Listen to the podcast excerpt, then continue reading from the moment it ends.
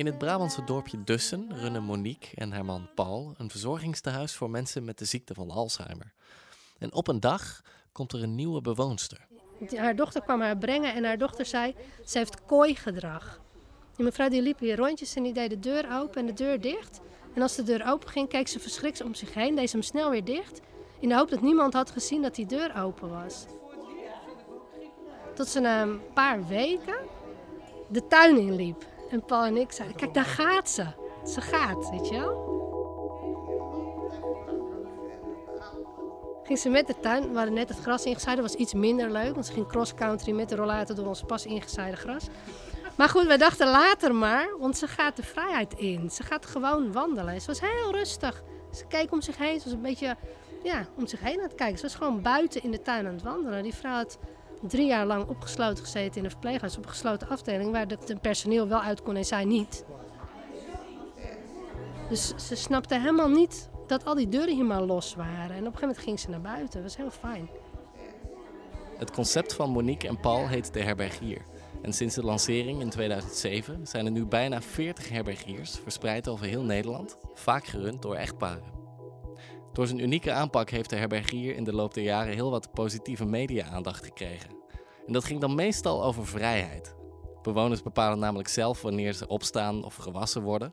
En wat altijd terugkomt is de deur. Niemand kan ons verplichten om hier een deur op slot te draaien. Wij doen dat niet. En als familie dat heel graag wel wil, moet ze een andere plek zoeken. Tegenwoordig is er een verpleeghuis, die heeft een prijs gewonnen ook nog. Die hebben een virtuele bushalte. Een virtuele bushalte. Ja? Dus dan, dan kunnen mensen uh, zogenaamd op de bus gaan zitten wachten. denk ik, welke mogol bedenkt dat? Het is natuurlijk bizar om mensen met een geheugenprobleem uh, af te doen met een virtueel iets. Mensen zijn niet gek, mensen hebben een probleem met hun geheugen. Ik heb me zo verrekt naar mijn zin hier dat ik. Dat is een mevrouw die wacht hier nu 2,5 uur. Die is er pas net. Ja, ik loop van hot naar weg en dan ga ik eventjes mijn kamertje in. En dan denk ik, even, even gauw nog. Oh nee, ik moet nog... Doe maar rustig aan hoor, je mag blijven. Op alle tijd. Blij. Dat weet ik. Rustig aan maar. Niet te veel tegelijk doen. Nee, dat is moeilijk hoor. Ja, dat is anders. Net als in Dussen staat ook in het Zuid-Hollandse Oostvoorne een herbergier.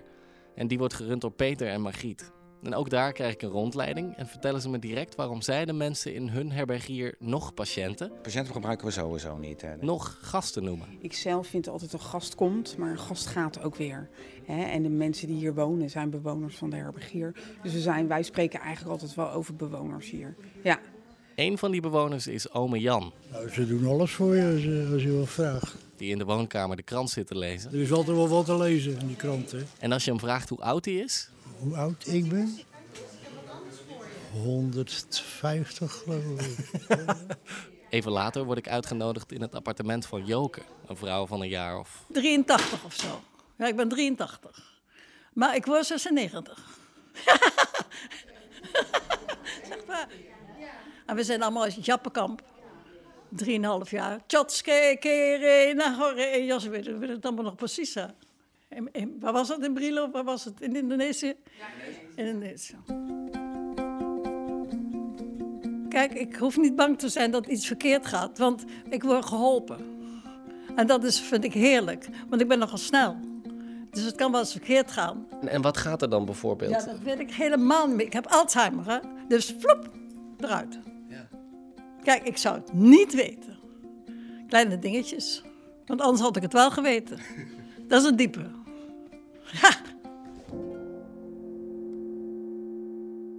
En ik ga ook naar het bos, het gevaarlijke bos. Dat doe ik dus ook twee keer per dag. Ik word er niet begeleid. We denken dat het allemaal goed gaat. Ik denk het dus ook. Ja. Maar dat is toch heel bijzonder. Want we zijn toch ergens een beetje moeilijk.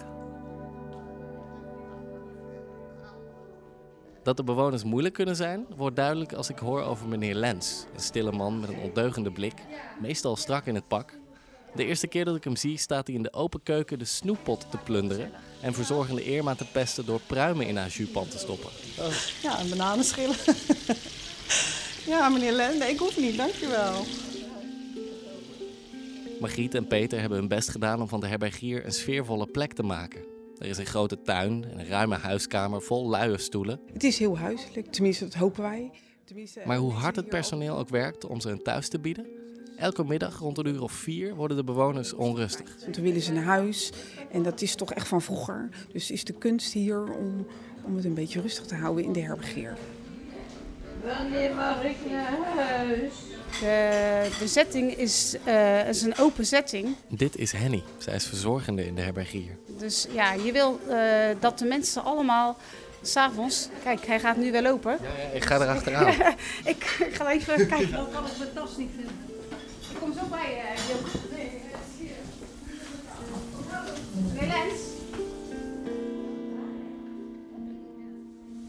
Hij is weer terug. Hij is weer terug, meneer Lens. Als hij zo onrustig blijft, dan gaat straks een van de medewerkers eh, met hem fietsen. Of inderdaad eh, een rond te lopen. Want zo blijft het straks heel de tijd doorgaan. En we kunnen er wel achteraan blijven lopen, maar dat heeft geen zin. Op een gegeven moment zijn we hem dan echt kwijt. En, en wat doe je op het moment dat hij de deur uitgaat? Ja, er toch weer achteraan gaan. Dat is de enigste oplossing. Ja, het het is voor iedereen krijgt er toch, eh, ja, alle collega's ook. Van, van, oh, waar is die en waar is die? Iedereen loopt toch eigenlijk wel te kijken. En op de Want je, want je had gisteravond het gevoel dat er iemand eh, ineens eh, ontsnapt was. Ja, dat klopt. We waren inderdaad een eh, bewoonster, waren we even zoek. Ik ging medicijnen delen en mevrouw zat niet op de kamer. En ja, het eerste wat je doet is toch het huis doorzoeken van is ze hier of is ze daar. Nou ja, goed, we konden mevrouw dus niet vinden. Al, al de kamers nagekeken en eh, de deuren waren op slot. En eh, bleek mevrouw dus bij iemand anders in bed te liggen. Ja, gelukkig maar. Maar toch, je schrikt toch eventjes, want Bij? bij meneer Lens. dus ja, gelukkig was alles eh, op zijn pootjes terechtgekomen. Maar het was al donker en ja, het, het geeft je dan toch niet zo'n veilig gevoel. Is, Wat gebeurt er? Ja, meneer Lens ging weer weg. Ik- Ging die weer weg? Ja, hij ging weer weg.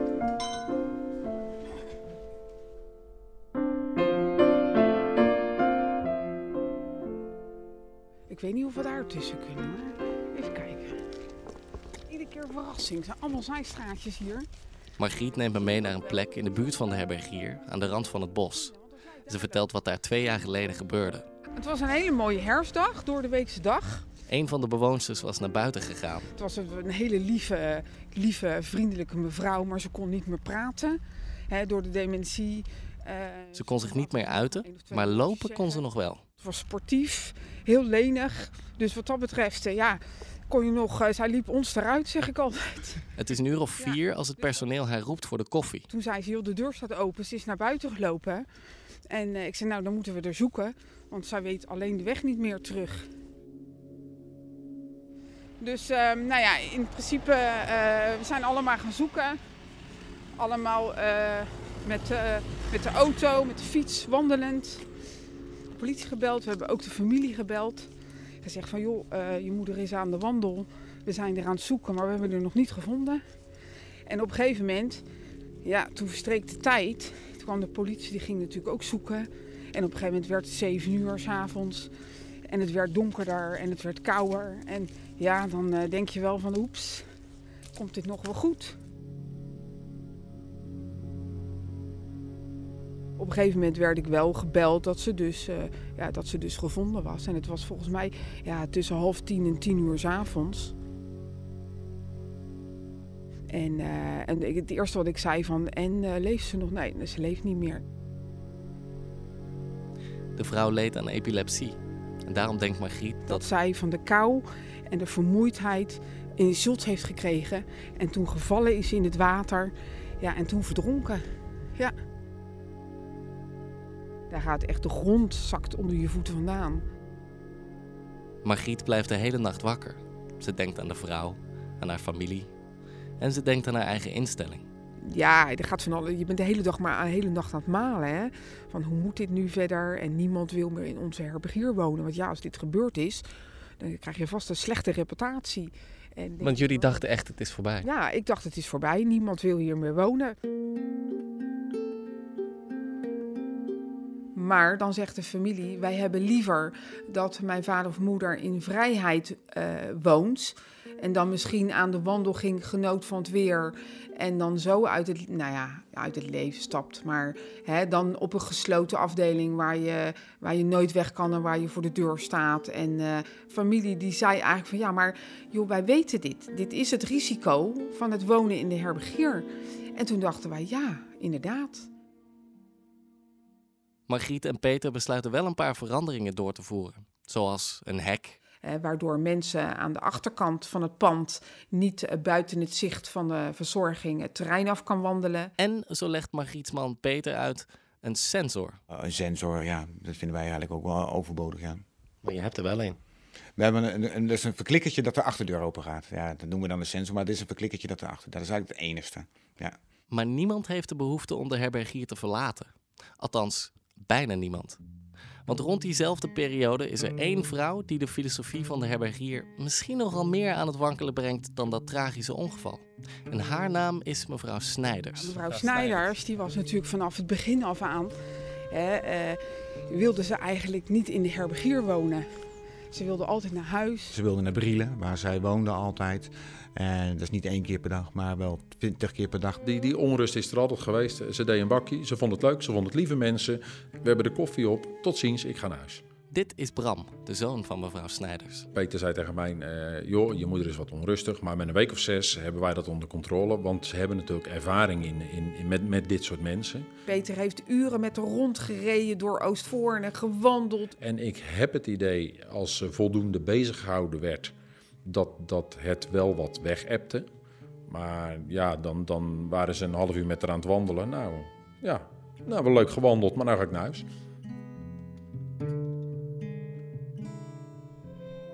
Ja, zie je gewoon dat die drang naar bewegen zo en naar lopen zo gigantisch groot was. Dat dat, ja, dat, dat, dat, dat, dat was niet meer te doen hier. Want eigenlijk, door één op één begeleiding te geven, ga je in principe niet mensen opsluiten door middel van een hek of met een, eh, met een deur. Maar dan zet je constant een bewaker erbij. En dat geeft hetzelfde gevoel als je, dat, eh, als je opgesloten wordt. Ja. Uiteindelijk gaat mevrouw Snijders naar een crisisopvang, waar het personeel nauwelijks moeite met haar heeft. Ja, alleen ging ze ook wel aan de haal, maar daar werden ze daar niet zenuwachtig van, omdat ze, ja, ze kon toch niet weg. Iedereen met dementie moest kunnen wonen in de herbergier. Maar dat idee hebben Peter en Margriet inmiddels losgelaten. Mensen die constant weglopen, die kunnen ze nou eenmaal niet huisvesten. Nou ja, misschien is een, nou ja, ik durf het bijna niet te zeggen, verpleeghuis in sommige situaties misschien toch eh, met een gesloten setting en een behandelteam daaromheen beter, beter op dat moment. Hè? En toch, ondanks de gevaren, blijven de herbergiers geloven in hun droom. Volgens Monique van de herbergier in Dussen is er geen alternatief. Ja, dat, dat mensen verongelukken, dat gebeurt. Dus de scholen zijn net weer begonnen. We weten met z'n allen dat er straks aan het eind van het jaar tien kinderen doodgereden zijn. Dat weten we. Wat gaan we dan doen? Gaan we niet meer naar school? Dat is geen optie. Zelfs in Oostvoorne, waar twee jaar geleden een van de bewoners in het water liep, staan de deuren nog altijd open. Ga je mee, meneer Lens?